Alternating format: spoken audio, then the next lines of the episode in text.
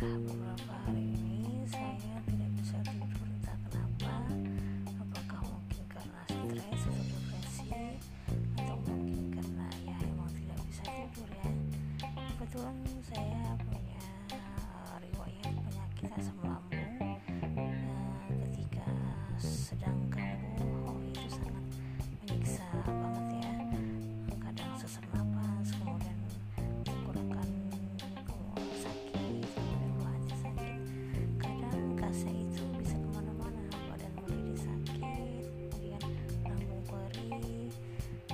sendawa terus ya. Oke itu aja